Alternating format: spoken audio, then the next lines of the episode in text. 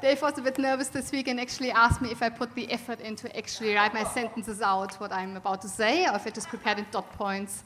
But I've done my homework, Dave. So here we are. Talk to him later. um, yeah, for those of you who haven't been here in the last few weeks, we are coming to an end of a series that we call The Cycle of a Disciple. And Dave talked the last four weeks about how we actually need to belong in order to believe, and then we become the people God created us to be. And if we are these people God created us to be, we can't actually help it but build the kingdom of God. And so Dave talked last week about how we can build the kingdom of God outside the church.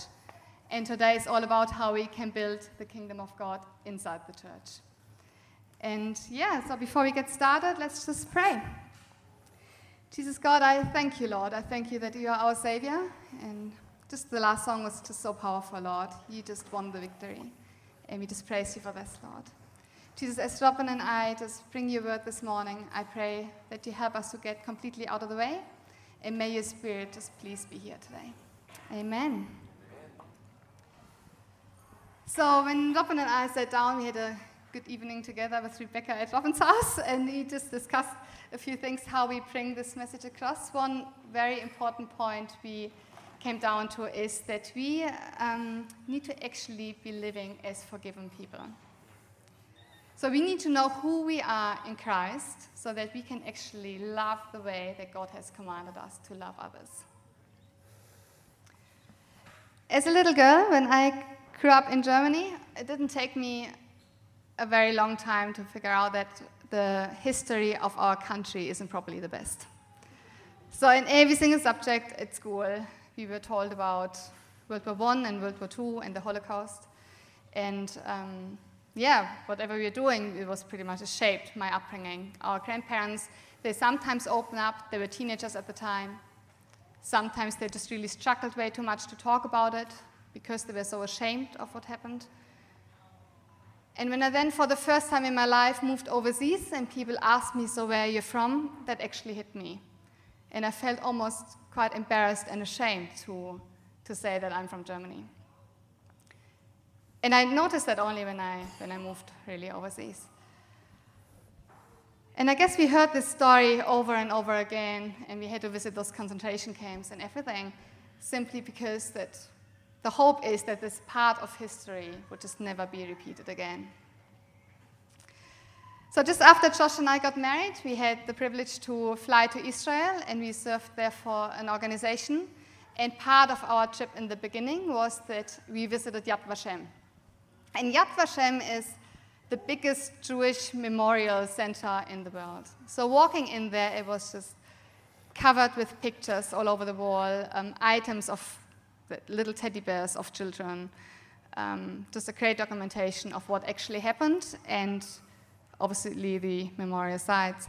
And as a German walking through it, all these feelings just hit me back hard. Like I was ashamed, I was, I was, I felt guilty, I felt so sorry for what happened, and I walked through it and I couldn't even speak. Like I was embarrassed to speak my own language, so I just didn't. I just didn't talk. And in this evening, we then, um, yeah, I had another privilege to actually meet people, born again believers, who born again Jewish Holocaust survivors, I should say. And as we were talking, and there was one man, and his name was Israel. And Israel and I, we chatted a bit, and then Israel rolled up his sleeves like this, and then he said, Leona, can you see this number? This has been my identity in Auschwitz concentration camp. So Israel's upbringing is German, so we spoke in German. He is a German Jewish person. And he was actually on one of the very first boats entering the country of Israel. So when I looked at him and yeah, he just showed me the number, I actually really teared up and I could only whisper, I'm so sorry. And then Israel said something to me that I will never forget in my life. He said, Leona, the German people and the nation of Germany needs to learn and to start to forgive yourself in order to move forward as a country and a nation. We Jewish people have forgiven you a long time ago.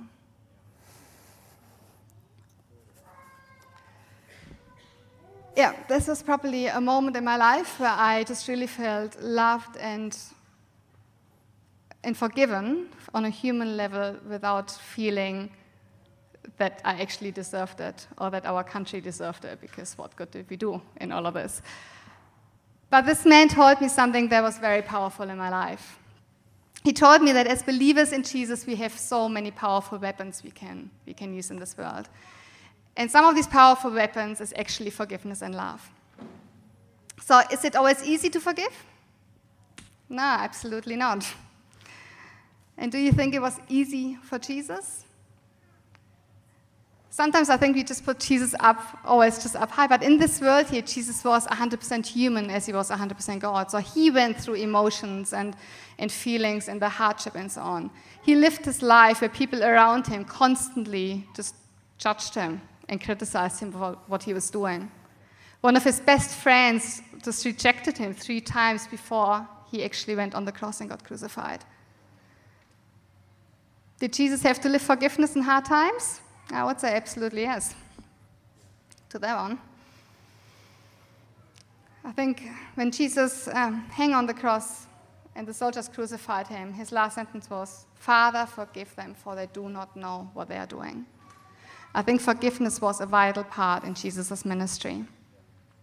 It says in John 3:17 that Jesus didn't come to condemn, but to save. God showed that He showed us how we can live His kingdom here in this world with love and forgiveness. And He said and He commanded that we would do the same, that we would go out and that we would live like He did, that we would be forgiving and loving people in this world. Because what happens if you do not forgive? What's the opposite? I think we will keep on judging ourselves and the other person. I think we will continue to blame, to accuse, to resent. And the outcome would be that bitterness is just part of our lives, which is the opposite of God's kingdom, and it also doesn't help us to actually live out what we are meant to live out.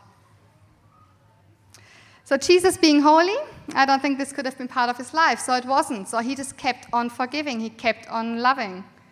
And it should be part of our lives as well. If God calls us to forgive, also inside this church here, this says more and speaks more than a thousand words. And it also does two things it keeps us blameless before our Lord or Savior, and it also bonds the enemy. And this is something I think that is really close to Robin in my heart. Like, we always pray that the enemy just has no room and will never have any room inside this church. And if we are forgiving people, if we keep on loving and if we keep things open and don't give the enemy any room inside this church, we are actually building God's kingdom. So, the other thing the story taught me as well is that just the fact that how powerful love and acceptance can be. In Mark 12, 30 to 31, it says that Jesus commanded us to love God and our neighbor. In John 13, 35, it says, By this everyone will know that you are my disciples. Robin quoted it before. If you love one another. By this people will know that we are his disciples. And this is exactly what I felt with Israel. Like on a human, on a human level, um, it just didn't make any sense for him, for a German Jewish Holocaust survivor who was that close to death. He told us his testimony. He only found a bag of sugar that he kept under his pillow and had one spoon of sugar for weeks before the English came. He had no reason to just, in, in human perspective, to just forgive. But why could he do it? Because he is actually, he met Jesus and he started believing in Jesus and he opened up his life so Jesus can actually change his life. And through the change and the presence in Jesus' life, he then was willing and able to accept and love others in a way that is probably humanly not possible.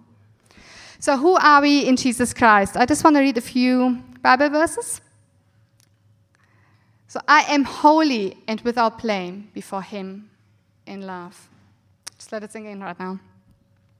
The Spirit of God, who is greater than the enemy in this world, lives in me.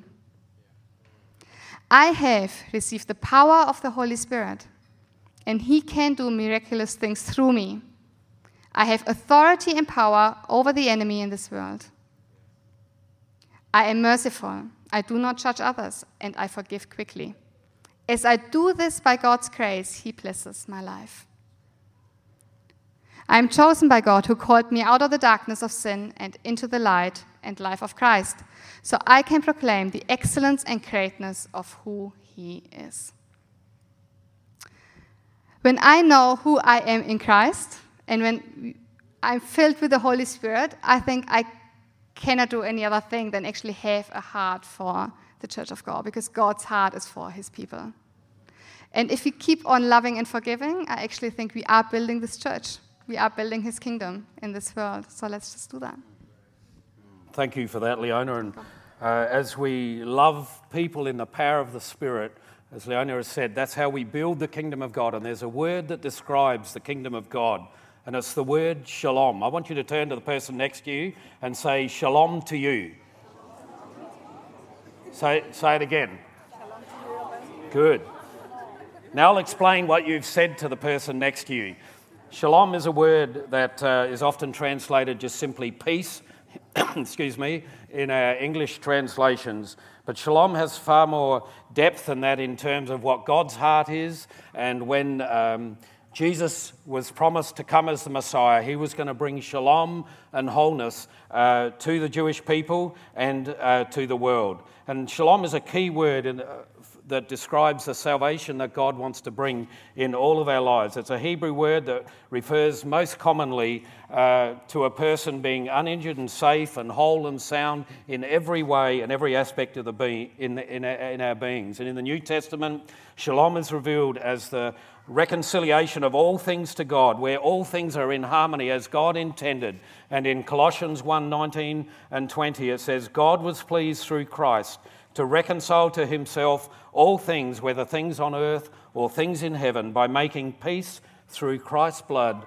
shed on the cross. And we're going to share communion a little later in the service. And shalom, when it's experienced in our lives, is multidimensional and um, uh, complete. Uh, of our whole being physical, psychological, social, and spiritual. It flows from all of one's relationships being put right with God, within your own heart, and with your brothers and sisters and with those in the world. Biblically, shalom is about peace and wholeness with God, other people, creation, and within yourself. And so we might well ask, and Leona's already pointed in the direction, that that shalom, that wholeness, that completeness that God wants for you, for the church, for all of the world uh, begins in your heart as we love in the power of the Spirit. And there's a great example of what happens when the Holy Spirit comes upon us and we love in the way uh, that God intended when He sent Jesus to the cross to give His life for us. In Acts 2, verse 42 to 47, very familiar words to some of you, I'm sure. One of the passages I love so much. I'm going to read it to you now. This is what happened when people were loving one another in the power of the Spirit. And it says, starting at verse 42, and they devoted themselves to the apostles' teaching and fellowship, to the breaking of bread and prayers. And awe came upon every soul, and many wonders and signs were being done among the apostles. And all who believed were together and had all things in common. And they were selling their possessions and belongings and distributing the proceeds to all as they had need. And day by day, attending the temple together and breaking bread in their homes, they received their food with glad and generous hearts, praising God and having favor with all, all people in the community. And the Lord added to their number day by day those who were being saved.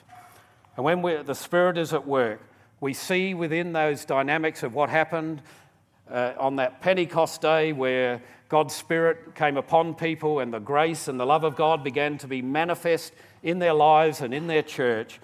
There's two, and just to help us think about this and how we function of a church, there was reactive love and care and focus on others. There was also proactive love. And for the first thing I'm going to mention that draw attention to is the reactive love and care, where you see someone in crisis might be practically, it might be emotionally, it might be relationally, it might be in whatever way they are in some crisis, maybe spiritually in their relationship with God. Pro- reactive care responds to that. Love responds to that. We can't say we love God and not respond to that. And in this passage, we will see that in the early church, when people loved one another in the power of the Spirit, They shared with those in need. Some even sold their homes to give to others in need. Uh, there was nobody that would have been lacking in the life of that church. They readily lent things to each other. They didn't they considered whatever they had as, as having it in common. They shared readily with each other. They prayed for each other. They saw miracles happen as they responded in prayer, part of reactive care, where you react and do what needs to be done in a loving and caring way uh, to, to, to bring God's presence and help and your presence and help to them. And they shared meals with each other. They responded and just cared for each other. And Leona's going to talk about just what that might mean for us. Yeah, so how are we doing this at Hills Baptist here? We were just sitting down, we were reflecting a bit on how, yeah, how we live our reactive care. So some, some people are already in a life group, others are not. Um, I think life group is a massive part of that area here in our church.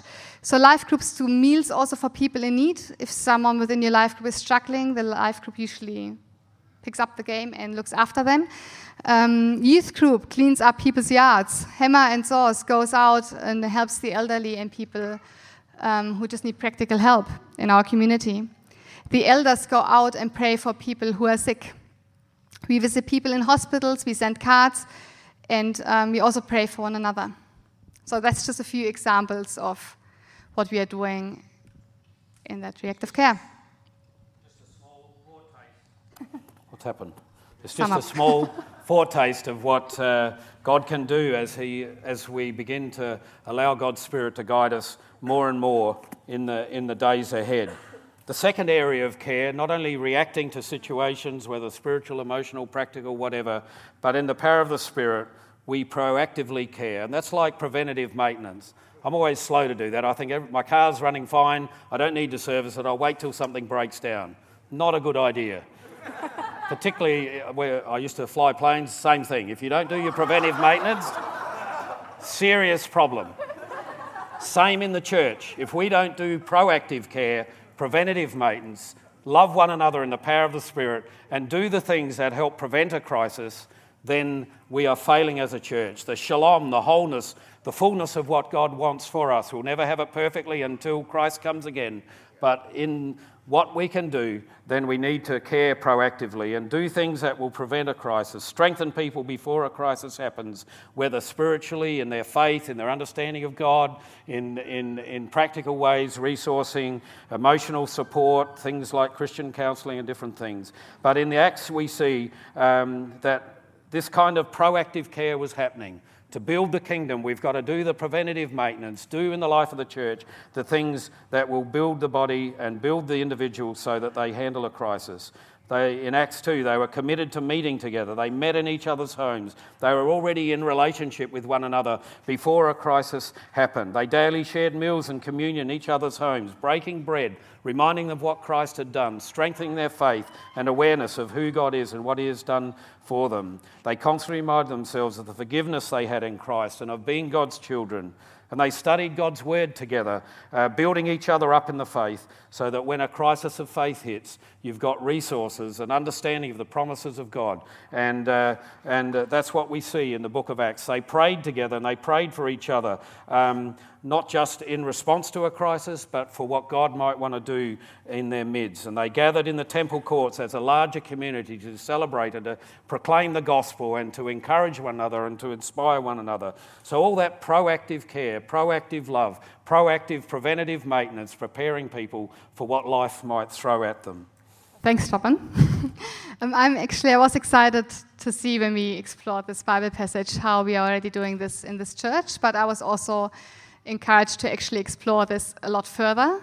So here's a few things what we are doing um, in that area of care. We are like we just dedicated beautiful Amalia this morning. Like this is is part of it, baby dedication. Like we as a community, we say we care for her before she has a crisis. You know, like we we as a family, we we are in this together. We have life groups who study the Word of God and pray together. And Robin also told me that I should make the side comment that he's very happy for you guys to do communion together within your life groups too. You don't need my now, we have intercessory prayer groups.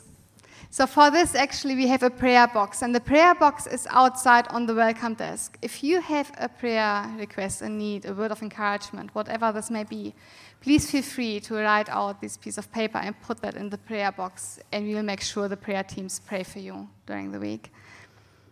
We have discipleship classes coming up next week with John Smith. We have worship, we have men's and women's ministry. We are equipping and teaching children in the Word of God. How powerful is that on its own? There is an area as well that we would really like to explore further, and this is to um, equip us as a community to be, yeah, I guess to be more equipped when people are actually in a really difficult time. And we are at the moment looking at running more workshops or seminars in the evening on different topics, let it be mental health or family relationships or all of these sorts. Um, yeah, so that's definitely something we are exploring at the moment. And if you have any more ideas in terms of how we can care better for each other, um, please feel free to let Robin and I know. You'll notice in the book of Acts there was more proactive care than reactive care, and the more you do proactive care, you will never stop the need for reactive care, but you minimise the, the crises and people's help. But the summary thing of all this uh, is when we see in the book of Acts and in the life of Jesus, is that the love, the care, the response to people was holistic. It was body, mind, and spirit, and that uh, all are equally important uh, in the life of the church. There's been a heresy, began in the early church. There's only the spirit that matters, and your spirit and God's spirit, and to the point where all different degrees of it, to the point of where your body is evil and it doesn't matter what you do in your body, and they would justify sin and all sorts of things while they thought they were loved in God, and they probably had great worship times thinking they were connected with God, and then they could do what they like in their body. That's the ultimate expression of that.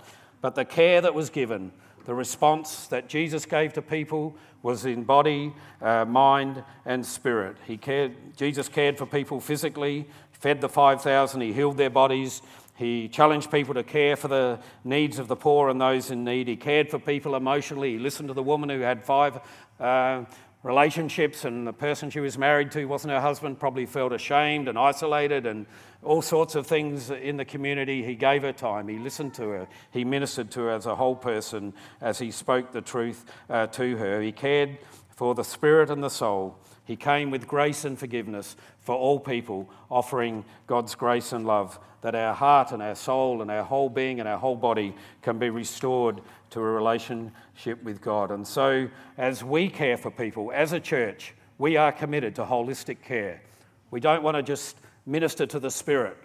We don't want to just minister to the practical needs. We want to minister to body, soul, and spirit, the emotional needs of people, as well as the spirit and the mind and the heart and all aspects of how God has created us. Yeah, so as a church, we really try to cover through our proactive and reactive care the whole holistic approach right now. Here's just a really brief summary for, how we are doing this. So, for the practical and material needs, for example, we provide meals for people and to do jobs around their homes. For the soul and the emotional well being, we are working close with LifeWell, which is also um, really interlinked with the Ministry of Barker Baptist, and we transfer to Christian counselors. For the spirit, we share Christ with people. We run Alpha, we share testimonies, we preach and we teach. And I'm always so exciting to me, uh, so excited to just meet so many people here in our church who just have such a heart for Jesus. You know, and if we just share our faith on a daily basis, wherever we are, work, school, wherever, you know, we are doing this care. So as we finish up this morning and Robin will lead us in communion, I just would really like to encourage all of us um, to ask God where you're at in your life if it comes down to forgiveness and if it comes down to loving one another. So we need to know who we are in Jesus. And maybe this morning you would actually really like to meet him on a deeper level again, or receive prayer over your life, or, or get words spoken over you. I don't know. But I would really like to encourage you then to come to the front during the last song as well. And we also need to love others by the power of the Holy Spirit and by using the gifts God has given us. If you've just been sitting here this morning and any of the ministries we just mentioned were actually, Don't know, are in your interest, then please feel free to also talk to us later. Come to Rob or myself or any of the other leaders, and we are more than happy to give you all the information needed um, to be in touch with the, with the team leaders of this. In John 13 35, it says, By this everyone will know that you are my disciples, if you love one another. I just really pray that we are a church that reflects God's presence in this world. That's my deepest, deepest prayer. And I also pray that when the final day comes and we are all standing in front, of his throne, that Jesus will say to us, Good and faithful servant, come on in. That's my prayer. Amen. Amen. Thank you, Leona. And Leona's our pastoral care uh, leader in the church. I like to call her our pastoral care pastor, but oh, she's. Uh, the contact for the pastoral care ministries. There's a whole lot of different things that are happening. And as we let God's word and God's spirit challenge us this morning about what God's saying to you, that Leona has brought that challenge, we're going to come to a time to focus on communion because the whole purpose of God in Christ was to come and give Himself that shalom and wholeness in all of life could be set in motion in our hearts and in the church and in the world. And as we uh, come to reflect on communion this morning in the context of what we've looked at, where God's kingdom is the evidence of God's presence in the world, the God's shalom and wholeness, not meaning everybody's healed and everybody's wonderful uh, and uh, dancing in the aisles at this point in time, but there's a wholeness that God is bringing into our lives because of the cross. Then, as we come around communion, in 1 Corinthians 11, Paul had to rebuke the Corinthian people because the kingdom of God wasn't being expressed in the way they were coming together to break bread and to share together.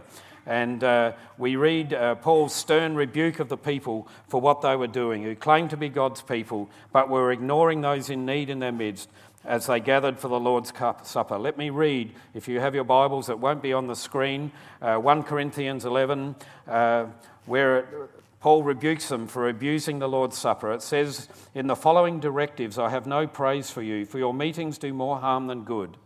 In the first place, I hear that when you come together as a church, there are divisions among you, and to some extent I believe it. No doubt there have to be differences among you to show which of you have God's approval. So then, when you come together, it is not the Lord's Supper you are eating, for when you are eating, some of you go ahead with your own private suppers. As a result, one person remains hungry and another gets drunk. Don't you have homes to eat and drink? Or do you despise the church of God by humili- humiliating those who have nothing? What shall I say to you? Shall I praise you? Certainly not in, uh, in this matter. And then Paul goes on to say, so he, he, gives the words of institution about the Lord's Supper, which I'll read in a, a moment. Um, and uh, Paul uh, went on to say, For uh, let, me, let me read this. So then, whoever eats and drinks the cup of the Lord in an unworthy manner will be guilty of sinning against the body and blood of Christ. It's not talking about you reflecting in your heart did I have a lustful thought on the way to the church? Did I swear this morning? Did I have an argument with my wife? And repenting of those things. Certainly do all that. But Paul here isn't saying examine your little heart and make that the primary focus. He's saying look at yourselves as the body of Christ. Are you reflecting the kingdom of God? Is what you're doing when you come together evidence of God's shalom and wholeness and care for one another that He intended? And everyone ought to examine ourselves before they eat and drink the cup. For those who eat and drink without discerning the body of Christ eat and drink judgment on themselves. That is why many among you are weak and sick, and a number of you have fallen asleep. Pretty serious stuff. But if we were more discerning with regard to ourselves, we would not come under such judgment. Nevertheless, when we are judged in this way by the Lord, we are being disciplined so that we will not be uh, finally condemned with the world. We need to ask ourselves as a church in what ways are we not reflecting the kingdom of God when we come to communion? Ask ourselves what aspects of God's kingdom, love, care, support, mercy, kindness, prayer, um, how we speak about issues in the wider world, in what aspects of God's kingdom are, uh, are lacking uh, in our church. And this isn't a big guilt trip, but a moment for us to reflect and realize that when we come around the Lord's Supper, we are challenged about who we are. Are we reflecting as a community the shalom and wholeness that God intended in our relationships with each other, in our relations with wider world, in relationship with our brother uh, and sisters uh, in other churches. After I came back from the Philippines when I first started working for Baptist World Aid about 12 years ago, I saw Christians sitting in a home with a blue tarp around four, sort of, they weren't even, they were just sticks and branches that made the corner of the house with three or four kids. That was their home. They fed us with chicken and food that would have been a huge delicacy for them. They would have been offended if we hadn't eaten it. I came home, and on the basis of this passage, I just couldn't take communion for a month or two until I reconciled in my own heart what am I doing to be generous to the poor? What am I doing to, to, to fund Christians who are helping these people come out of their poverty? And then once I'd worked through in my heart what God was saying to me, then I was able to receive communion again. But as we come to receive communion this morning, in the middle of this rebuke, Jesus, uh, Paul said, For I received from the Lord what I passed on to you. The Lord Jesus, on the night he was betrayed, took bread, and when he had given thanks, he broke it and said, This is my body which is for you. Do this in remembrance of me. In the same way, after supper, he took the cup, saying, This cup is the new covenant in my blood. The new covenant is about the shalom and the kingdom of God breaking into the world as our hearts of stone are changed to a heart of flesh, a heart of love and grace. Do this uh, whenever you drink it in remembrance of me, for whenever you eat this bread and drink this cup, you proclaim the Lord's death until he comes. As you come this morning, I ask you to reflect on your attitude to others in need emotionally, physically, relationally, spiritually, and what God might be saying to you about whatever gifts He's given you. You can even just say hi to someone. That can be so powerful in someone's life. Just to acknowledge them can just bring something of God's kingdom into their sense of being uh, loved and a part of the community. So examine our hearts this morning and reflect on what God may be saying to you as Leona has already challenged us. And as you come to receive uh, the bread, then uh, when we sing our final song after the, we've received communion, if you would like prayer, then there'll be people available at the front uh, to pray, pray with you. You may just want someone to pray, please, Lord, let the shalom the kingdom, the grace, the mercy, the compassion of God break into my heart in a fresh way. Let me pray, and then we'll come. You come as you're ready to receive the bread and the cup this morning. Father, we thank you that in Christ you came to bring in your kingdom kingdom of grace and mercy, kingdom of justice and righteousness, Father.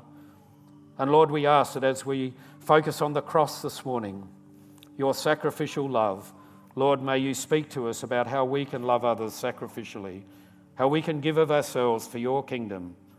Lord, that we can give of ourselves that others may know the love and the grace of God.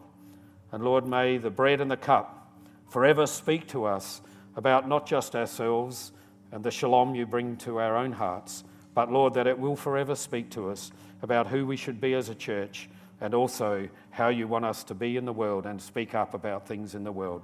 We pray in Jesus' name. Amen. You've been listening to a sermon from Hills Baptist Church. To find out more or to hear other great content, find us at hillsbaptist.com or on your podcast app.